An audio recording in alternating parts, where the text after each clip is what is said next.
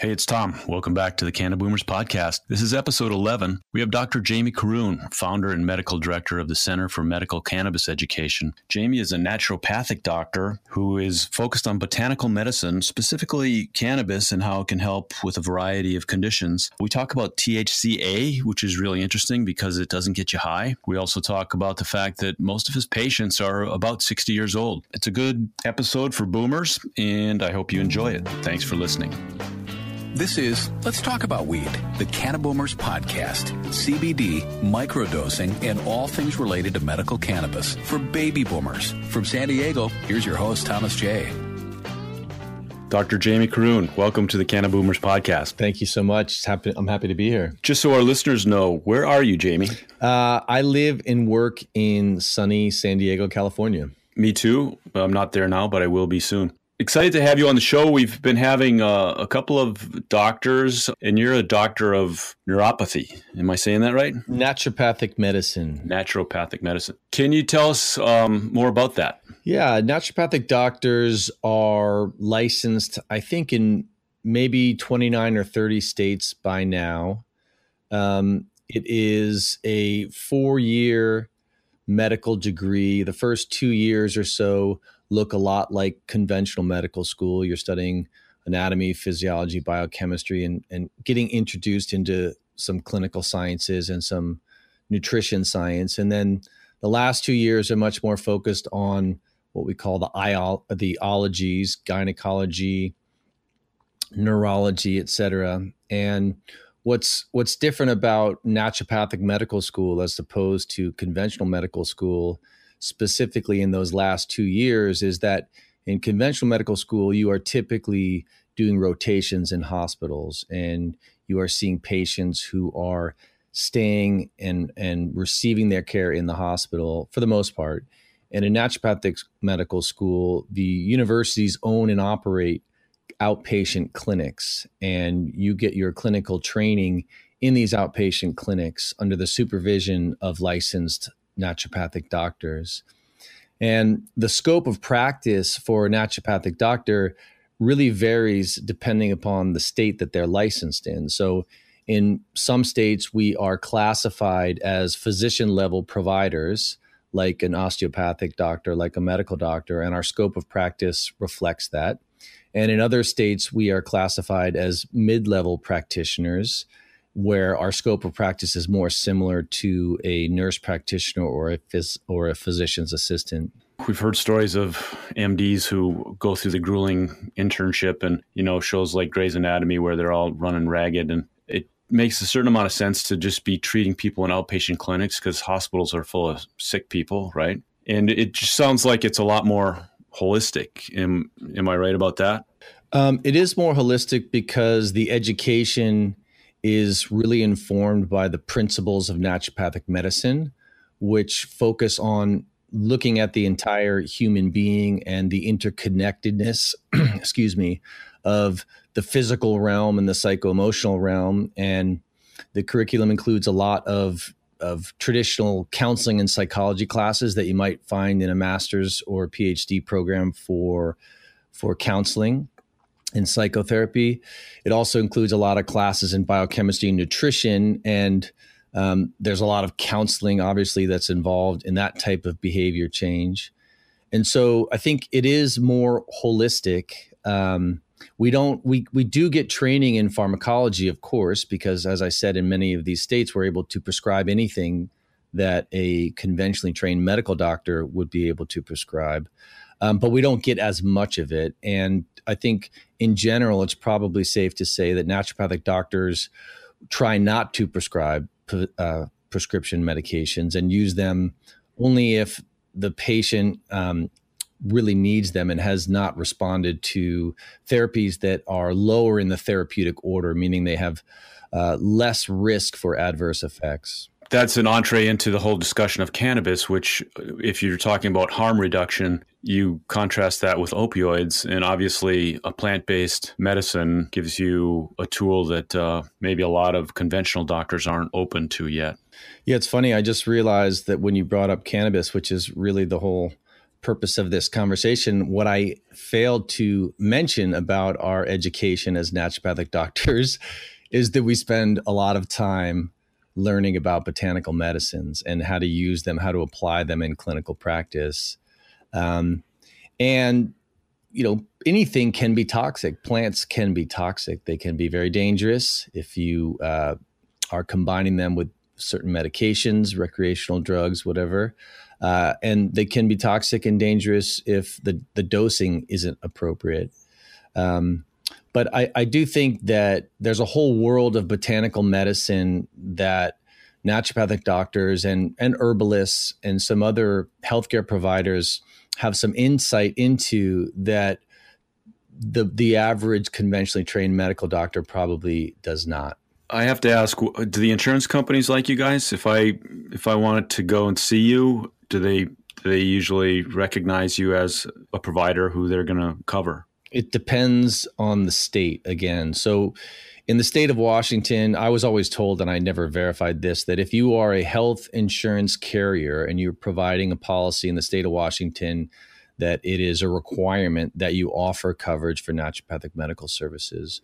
I don't know if that is true in other states, um, but whether insurance plans will cover um, those services directly or um, allow you to submit um, a super bill and cover it indirectly um, is really based upon the state and the insurance commissioner in that state. I think a lot of our audience would be interested. I mean, I'm certainly interested in other means of treating diseases rather than, you know, surgery and, and throwing toxic drugs at them. Yeah, you know, I everything has its place. I am not a person who wants to sit here and criticize conventional medicine. I think conventional medicine is extraordinarily important and thank God we have it and we have all of the um, brilliant and well-trained physicians out there to help us in situations where it is appropriate. I think a lot of times um, there are behavioral strategies, behavioral modifications, and and interventions that require a lot more time and attention than our conventional health system affords medical doctors. I mean, if you are relying on insurance reimbursement for your services insurance tends to reimburse at fairly low rates. And so as a doctor, you are in a position where you have to see a lot of patients. It's a it's a game of volume in order to generate the income that you need to cover your overhead and and make some and make some money. And so a lot of times these these doctors are a victim of the system. They just don't have the time to spend to sit down with you to talk about your diet um, naturopathic doctors can do that. And a lot of naturopathic doctors, if they aren't accepting insurance, they have cash based practices where people are paying out of their pocket. And in this context, it can become difficult because there are some socioeconomic factors that bifurcate the population. Only so many people can afford to pay out of pocket for those kinds of services. So, you know, naturopathic medicine is wonderful. It's great. Um, it's not great at everything, but no system of medicine is. Sure. Well, do I hear you saying that it's maybe it lends itself to preventative wellness, whereas conventional medicine maybe is always going to be useful for trauma and maybe acute things, but maybe as a wellness strategy, naturopathic medicine might make more sense. I think that's fair to say. I think conventional medicine is getting better at prevention, certainly in terms of trying to get patients to have preventative screenings for cancers and serious uh, health conditions like diabetes and things like that. But I don't think they're spending a lot of time um, helping people figure out how to eat so that they don't develop type 2 diabetes. I think they're doing better at having people come in to get their blood sugar checked so that it's caught early, if that makes sense.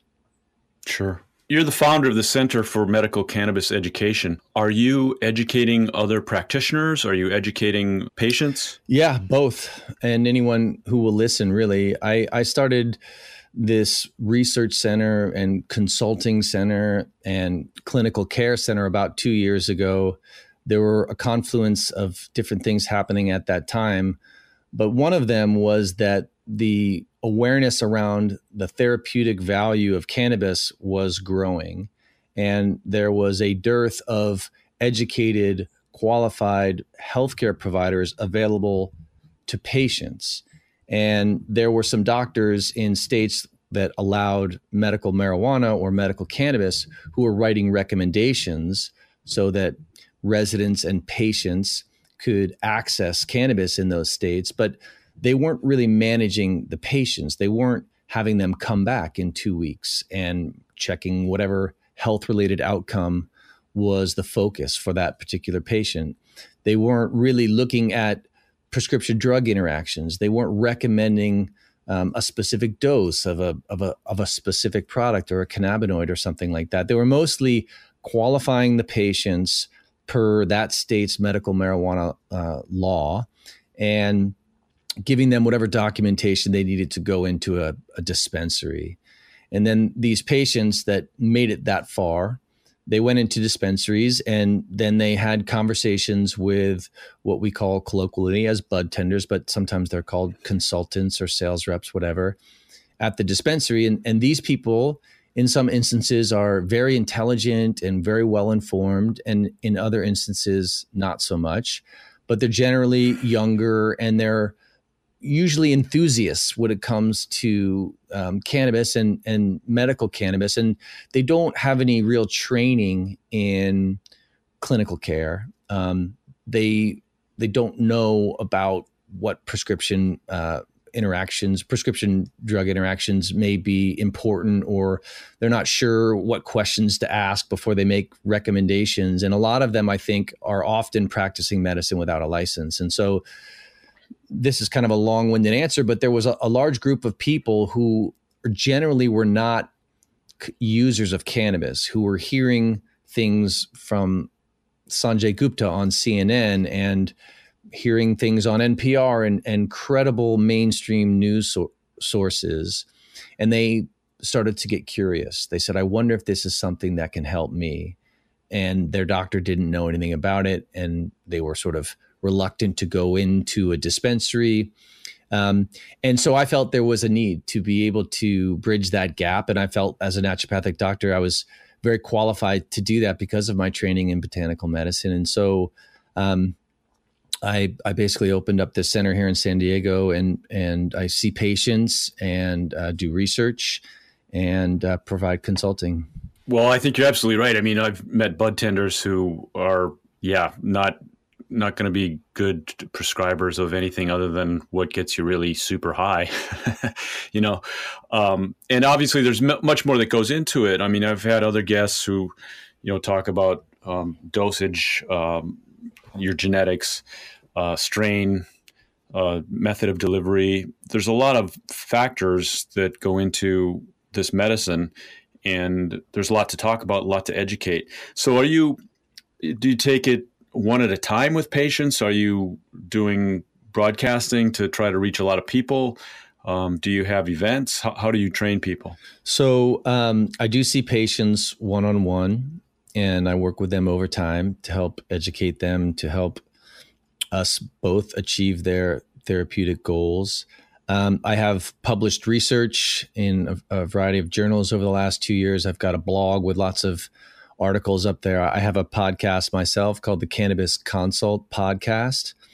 Um, I do a lot of speaking engagements around San Diego and, and in other states as well. Wow. So you're getting the word out. How's the response been? Are you, you getting some uptake? It's been great. You know, I think there are a lot of people who are worried about using cannabis. They're curious on one hand, as I mentioned, but they're also very cautious because the vast majority of them don't want to get high. And they are really coming in believing that if you use THC, you're going to get high.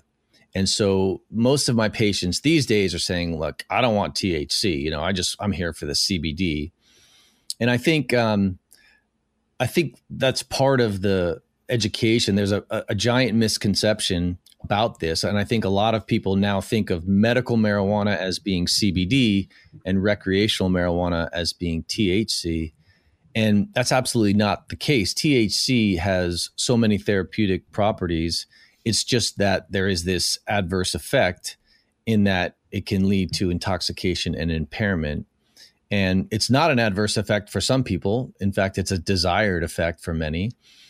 But for most of my patients, it's an adverse effect. And they assume that if you use THC, you're going to get high. And typically, what I say in that particular situation is I say, well, think about alcohol. You have a glass of wine, it has ethanol in it. That's the active ingredient. You could take a sip of a glass of wine and not get drunk. So you could take a dose of THC without getting high.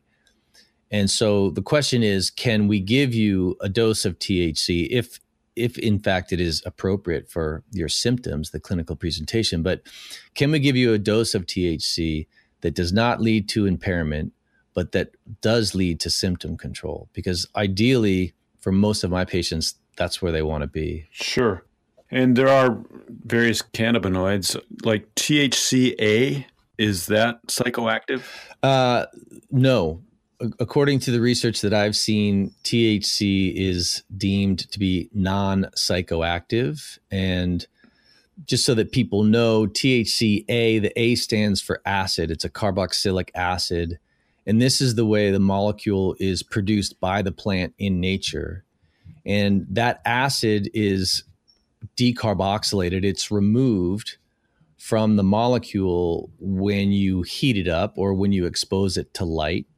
And so, if you were to, um, if we were to just take raw cannabis flower and juice it, or put it in some hot water and drink it as a tea, the vast, vast majority of THC is going to be THCA, and that acid form is not going to get you high.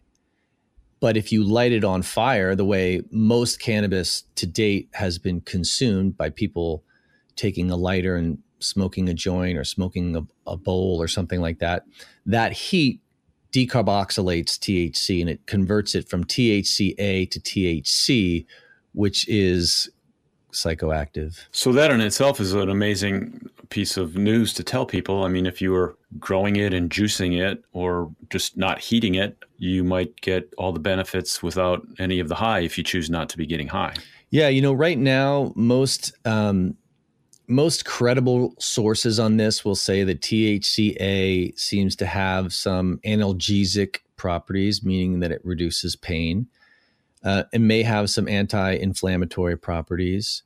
the The research on THCA is certainly not what it is for THC, and I'm talking mostly of clinical studies where human beings are receiving some sort of THC dominant or THC focused intervention in a clinical trial.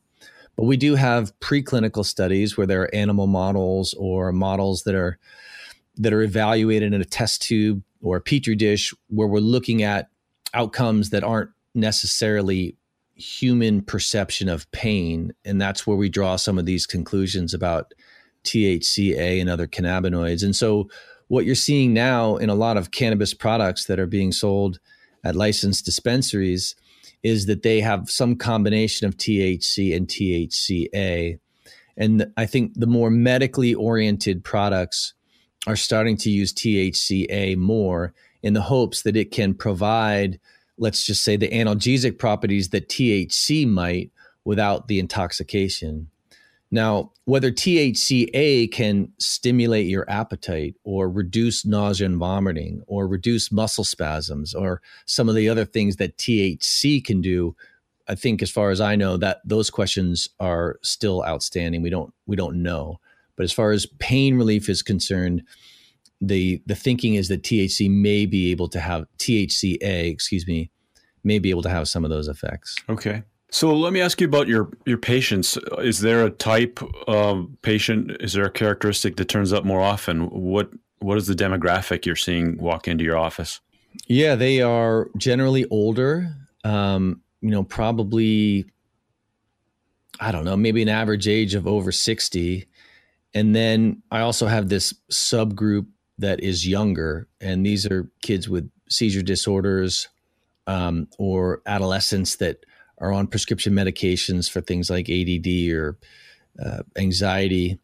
Um, but but generally speaking, most of my practice is older individuals who maybe got high when they were in college, or maybe they've never used cannabis before, They have a wide range of symptoms. Most commonly is probably pain, um, but also anxiety, sleep disorders, depression, seizure disorders, as I mentioned, are more common in the children. Um, cancer, and some others that I'm probably forgetting right now. PTSD. And so these these people, as I mentioned before, they're they're curious. They're also cautious.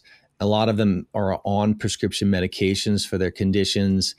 They either want to get off those medications or those medications are not adequately um, controlling their symptoms and they're looking for something more natural and they're looking for some hope because they've heard so much about uh, cannabis and its therapeutic value. Are you seeing a lot of converts? And I guess the, the follow up question to that is um, Have you seen success and what would be like an amazing success story if you have one? Yeah, I'm seeing.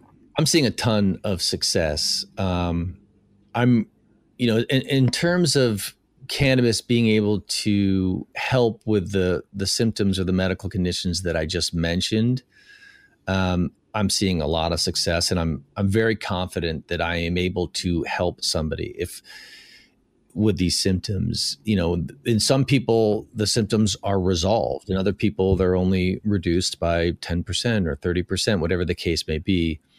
And so it, it really varies, but I would say across the board, um, the vast majority of my patients are having a positive experience in terms of a positive health outcome and also in terms of avoiding an adverse outcome.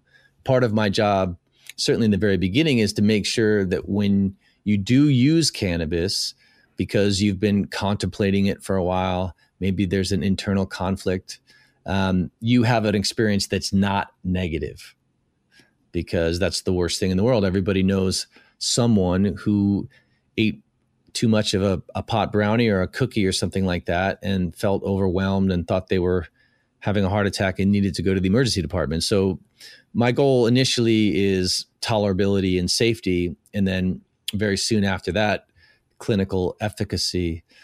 Um, so I think mostly in terms of sensational outcomes or something like that, you know, there's probably you know, I, I, there's probably at least 50% of my patients that are able to get off a prescription drug.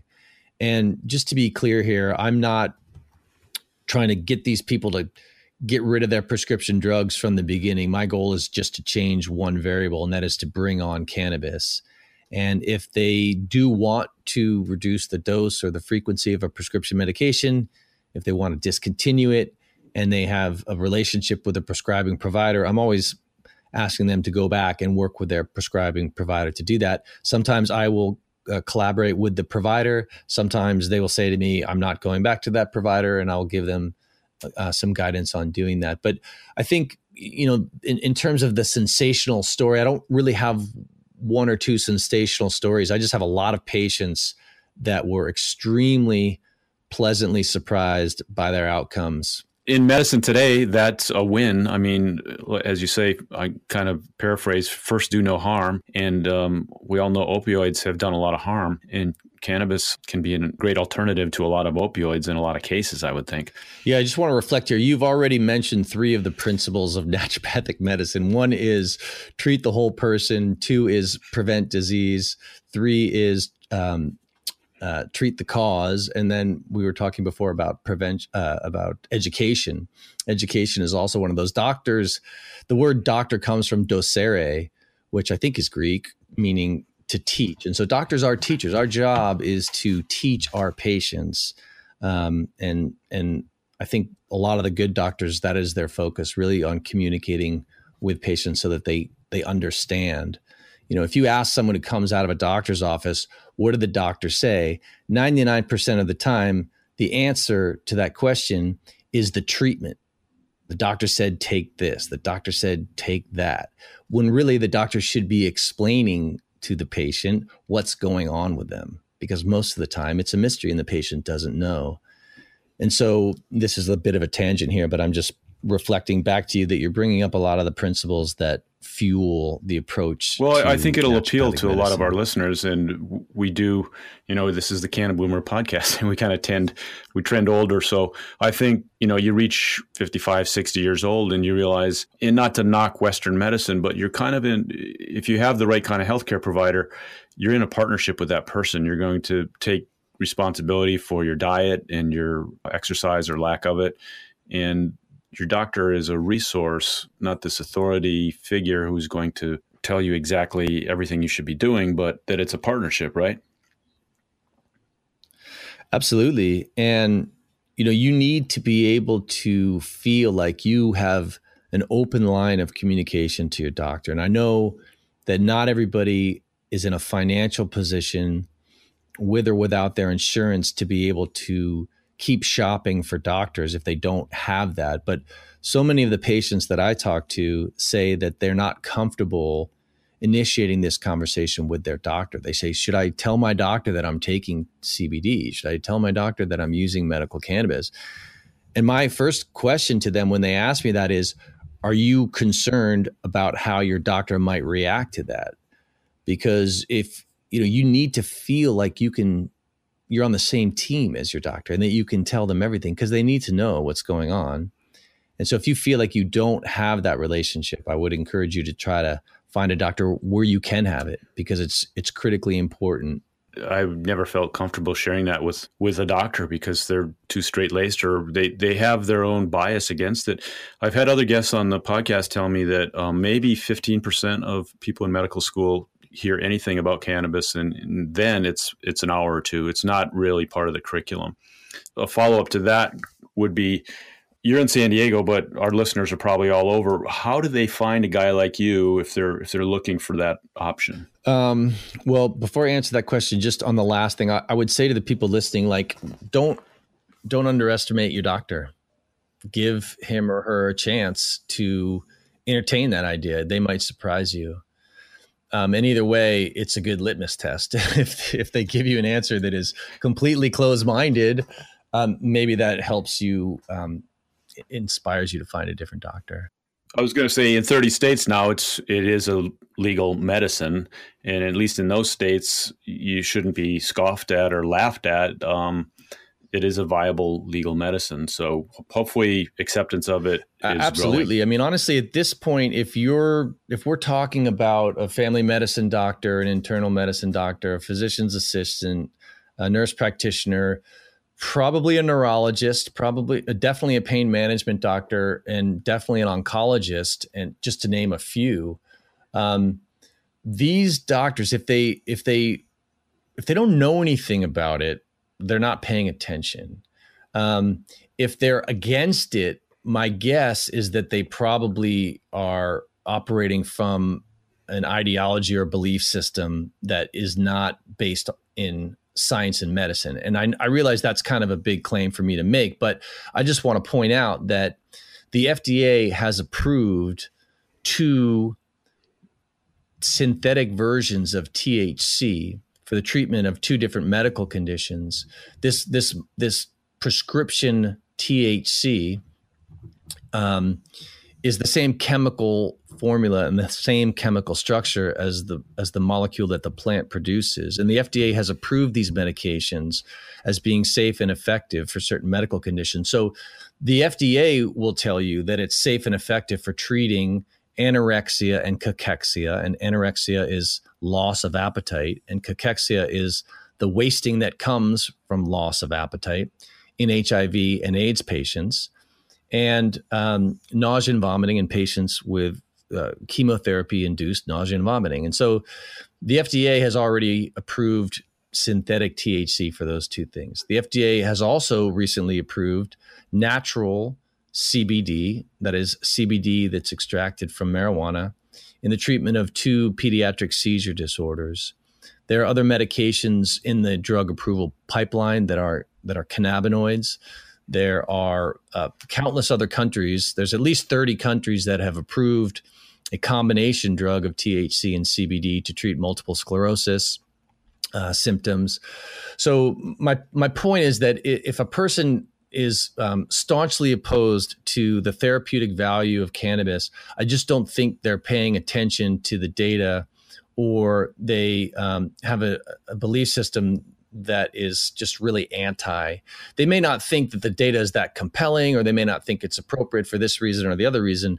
But but at this point, uh, I think physicians in those particular domains. Um, they, they should be they should at least be somewhat educated and if they're not you know, some of them might say, "Hey, I just don't know about it," um, but uh, you know, talk to somebody else, and I'm open to it if you can find someone who can help you. Um, and then, anyway, this is kind of a long-winded answer, but that, but as far as answering your question, I don't know. I don't know how to find a doctor who does what I do in a different state. I offer telephone consults, even though I'm not licensed to practice in other states. I'm very careful about um, how I work with those patients in the states where I'm not licensed. I don't provide medical advice, but I, I think I'm very helpful. Um, it, it, probably requires a lot of Googling and, you know, talking to different doctors and, um, and really trying to look under different stones to see whether you can find someone. Google, the great uh, unconscious uh, engine of us all. So I had an opportunity to talk to an oncologist like a week ago, and it kind of came up that um, we'd like to try some CBD. And his answer was, well, yeah, medical cannabis can help you relax. It um, can definitely help you sleep and it improves your appetite. So, yeah, have at it. and that's kind of, that really wasn't the point, but that was his awareness and that's where he was coming from. And I, he's not wrong, I guess. Um, if you had some THC, uh, all those things might happen. But you're hoping for other things to happen as well when you're taking CBD, right? I mean, at least that doctor, I think, sounds, um, you know, at least educated on a very superficial level level and is not anti. So, I guess given the current circumstances, that's not that's not a loss. That's kind of a win, even though you didn't get the information that you needed. Yeah, there's there's a lot of awareness building to happen yet. So I think um, I think you're in the right place to help people learn more about this, and uh, it's an important mission. So as we gain acceptance of cannabis as a legit medicine, how do you see this unfolding to a point, say, 10 years from now when maybe maybe it's legal in all 50 states or where you have to go to Canada or something but do you have a vision of reaching a state where cannabis is more integrated into our healthcare? I mean I, I think so.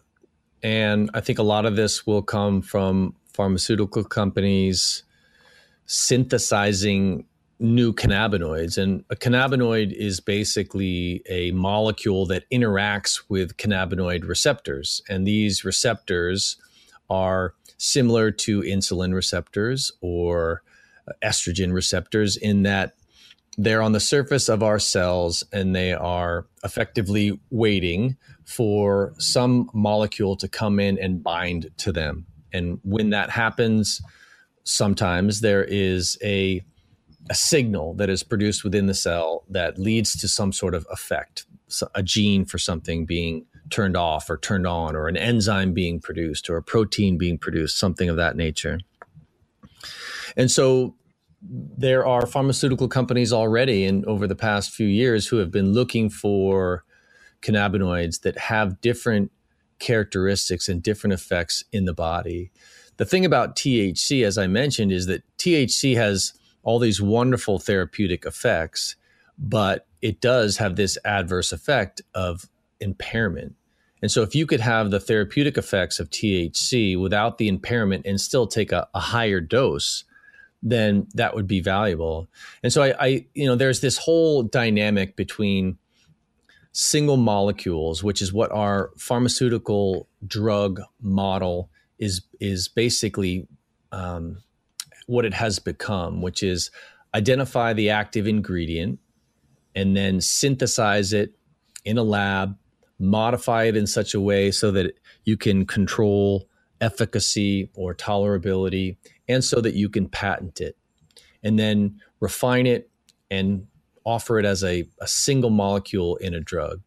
Whereas when we're talking about botanical medicines, we're typically talking about extracts from a plant But even those extracts are combination drugs, so to speak, in that there are a variety of different compounds in the extract. If you get a cannabis extract at a dispensary, or if you get a CBD extract at a health food store, a hemp derived CBD extract, there are a, a variety of different compounds in both of those extracts. Now, you may be seeking a CBD effect from your hemp derived CBD extract that you bought at the health food store, or you may be seeking a THC effect from the THC dominant cannabis product that you bought at the dispensary. But there are all these other compounds that we believe are modulating the effects of what we'll consider the active ingredient in these particular extracts. And there's a body of science that supports that idea but it conflicts really with the drug model, which is like find the one thing and then isolate it and administer that so that the person isn't getting anything that they don't need. The problem is we oftentimes don't have the science to determine or to help us understand exactly is there a meaningful difference between the isolate and the whole plant extract? Does that make sense? Well, yeah, there's the idea of the entourage effect, and that there's a synergistic dynamic that happens between all of these compounds, right? You know, if you have broccoli, there's a lot of different things in that broccoli. You could try and extract some compound and, and isolate that molecule and take that as a nutrient, but you're probably going to be better off if you eat that whole piece of broccoli, right? Yes. And, you know, I would just say, like, for a, a lot of this, when you look at um, there, there's there is this whole story which you mentioned. Is the whole plant extract more effective than the isolate? And is there a, a difference in the dosing? Because when we look at the clinical trials that are exploring CBD, for example, they're using isolated CBD. The CBD that was approved by the FDA that was extracted from marijuana that I mentioned before, which is called Epidiolex, is isolated CBD.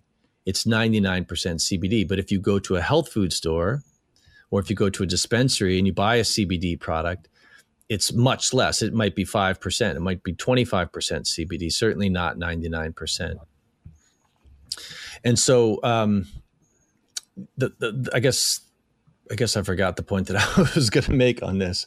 Anyway, I, I, think there's still some debate to be had about whether you can use a lower dose of a whole plant extract and whether you get the same effect as you would with an isolate. And for the most part, those are the assumptions that we are operating under, and there is some data to support that. But we really don't know. And I think the pharmaceutical companies, if we're talking about 10 years down the road, the pharmaceutical companies are still going to be um, attached to their their model, their way of looking at this, which is single molecule and looking at the the pharmacokinetics and the pharmacodynamics of that. And then on the health food store shelves, there will be whole plant extracts with a variety of different compounds, and they may or may not be translatable one to the other. I think I've heard you say you prefer a clinical study to something in a petri dish or with mice. I mean, you can get all kinds of results by flooding mice brains with tons of THC, but you would never be able to give that proportionate amount to a human being and have them walk around and you know function. You mentioned two different models: um, the single molecule model and and sort of the whole plant model. I, I'm just thinking it's much harder to get a good, clean study on the whole plant model. It is. That's definitely one of the limitations. And each extract, even from the same company, from the same cannabis plant with the same genetics, is going to be a little bit different. The benefit of the single molecule approach is that there's very little deviation or variance in the constituents in the drug, right? If you go and, and walk into a pharmacy and buy ibuprofen off the store shelves, and each tablet is 200 milligrams, each tablet is actually not 200 milligrams. One might be 199 milligrams, the next one might be 201 milligrams, but the deviation there is very, very small. But in a whole plant extract, when we're relying on nature, um, and there are all these different forces that can influence the genetic expression there's a lot more variance there. And so even if it's the same product manufactured by the same company, it is not necessarily the same exact product. Now, the the difference in the effects, if there are any, may not be discernible. But the point is, I think that you're making is that nature is um, is diverse. Absolutely, and it'll be interesting to see how our relationship with this plant, you know, as we overcome 100 years of stigma and realize kind of the mind-blowing truth that again we have receptors and this is a medicine and it can help us in many ways. There's still a lot of people in denial about that but the kind of work you're doing is is moving us forward. Yeah i would just say too on on that point about um, you know variability in products and safety of products each state that has a medical marijuana program or even a adult use or recreational marijuana program typically has lab uh, laboratory analysis regulations. And in the state of california the regulations are i think really good. Everything that is produced here in california has to be tested not only for cannabinoid content and terpene content which is another family of compounds that have some biological activity in the body but also heavy metals and pesticides and uh, microbial organisms. And so there is regulated state regulated state mandated testing for all these different constituents. And if they fail the test the product is not allowed to be sold. And then for the the labels you know the manufacturers are required to have labels that um, accurately describe the contents of their of their package, you know, whatever the contents of the package may be.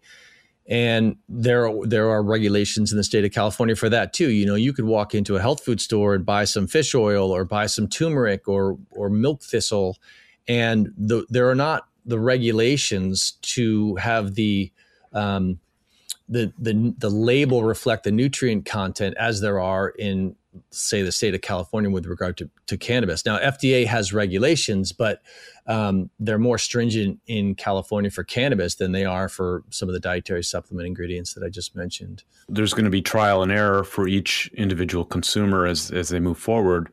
And I think you've presented a, an argument for a, going forward with the help of a naturopathic doctor who can help you find your way.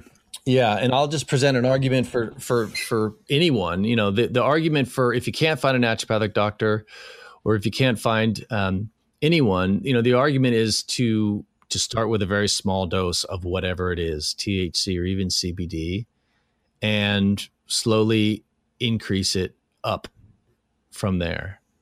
And um, you know, this whole notion of go slow, uh, I think is is good advice for anyone. So if you can't find someone out there and you do have access to these products, um, start low and go slow.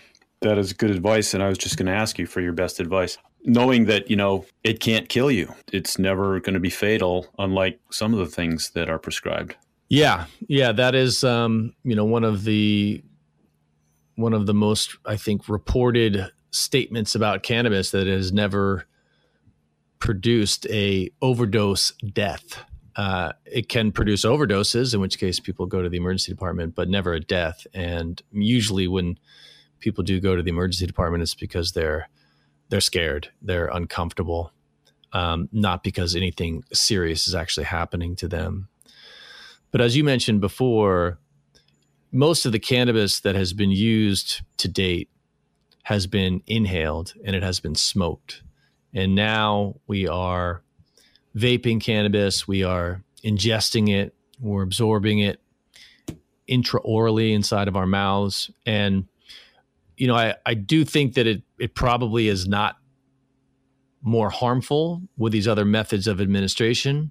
But I do think there are some risks with regard to prescription drug interactions um, and dosing and ingesting cannabis. And so, you know, if people are on a lot of medications or high doses of a few medications, um, it's even more important to either seek out a competent healthcare provider or to um, to be very conservative. That's good advice too. on your own. I think we've got a good show. I want to thank you for your time, Dr. Jamie Corroon. And where can people find you online?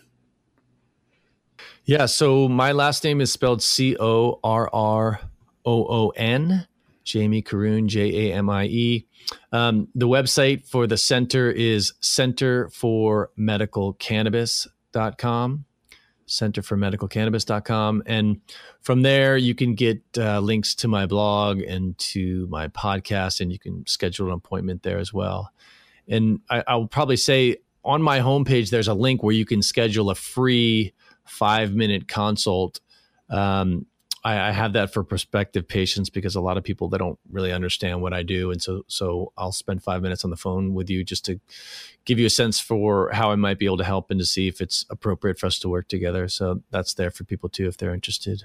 So thank you so much for your time and sharing your expertise. This was all really great information and maybe we can have you back again sometime to go even deeper. Yeah, thank you so much, Tom. I really appreciate it. I had a great time. You've been listening to Let's Talk About Weed, the Cannaboomers podcast with Thomas J. For more on medicinal cannabis for baby boomers, visit us at cannaboomers.com.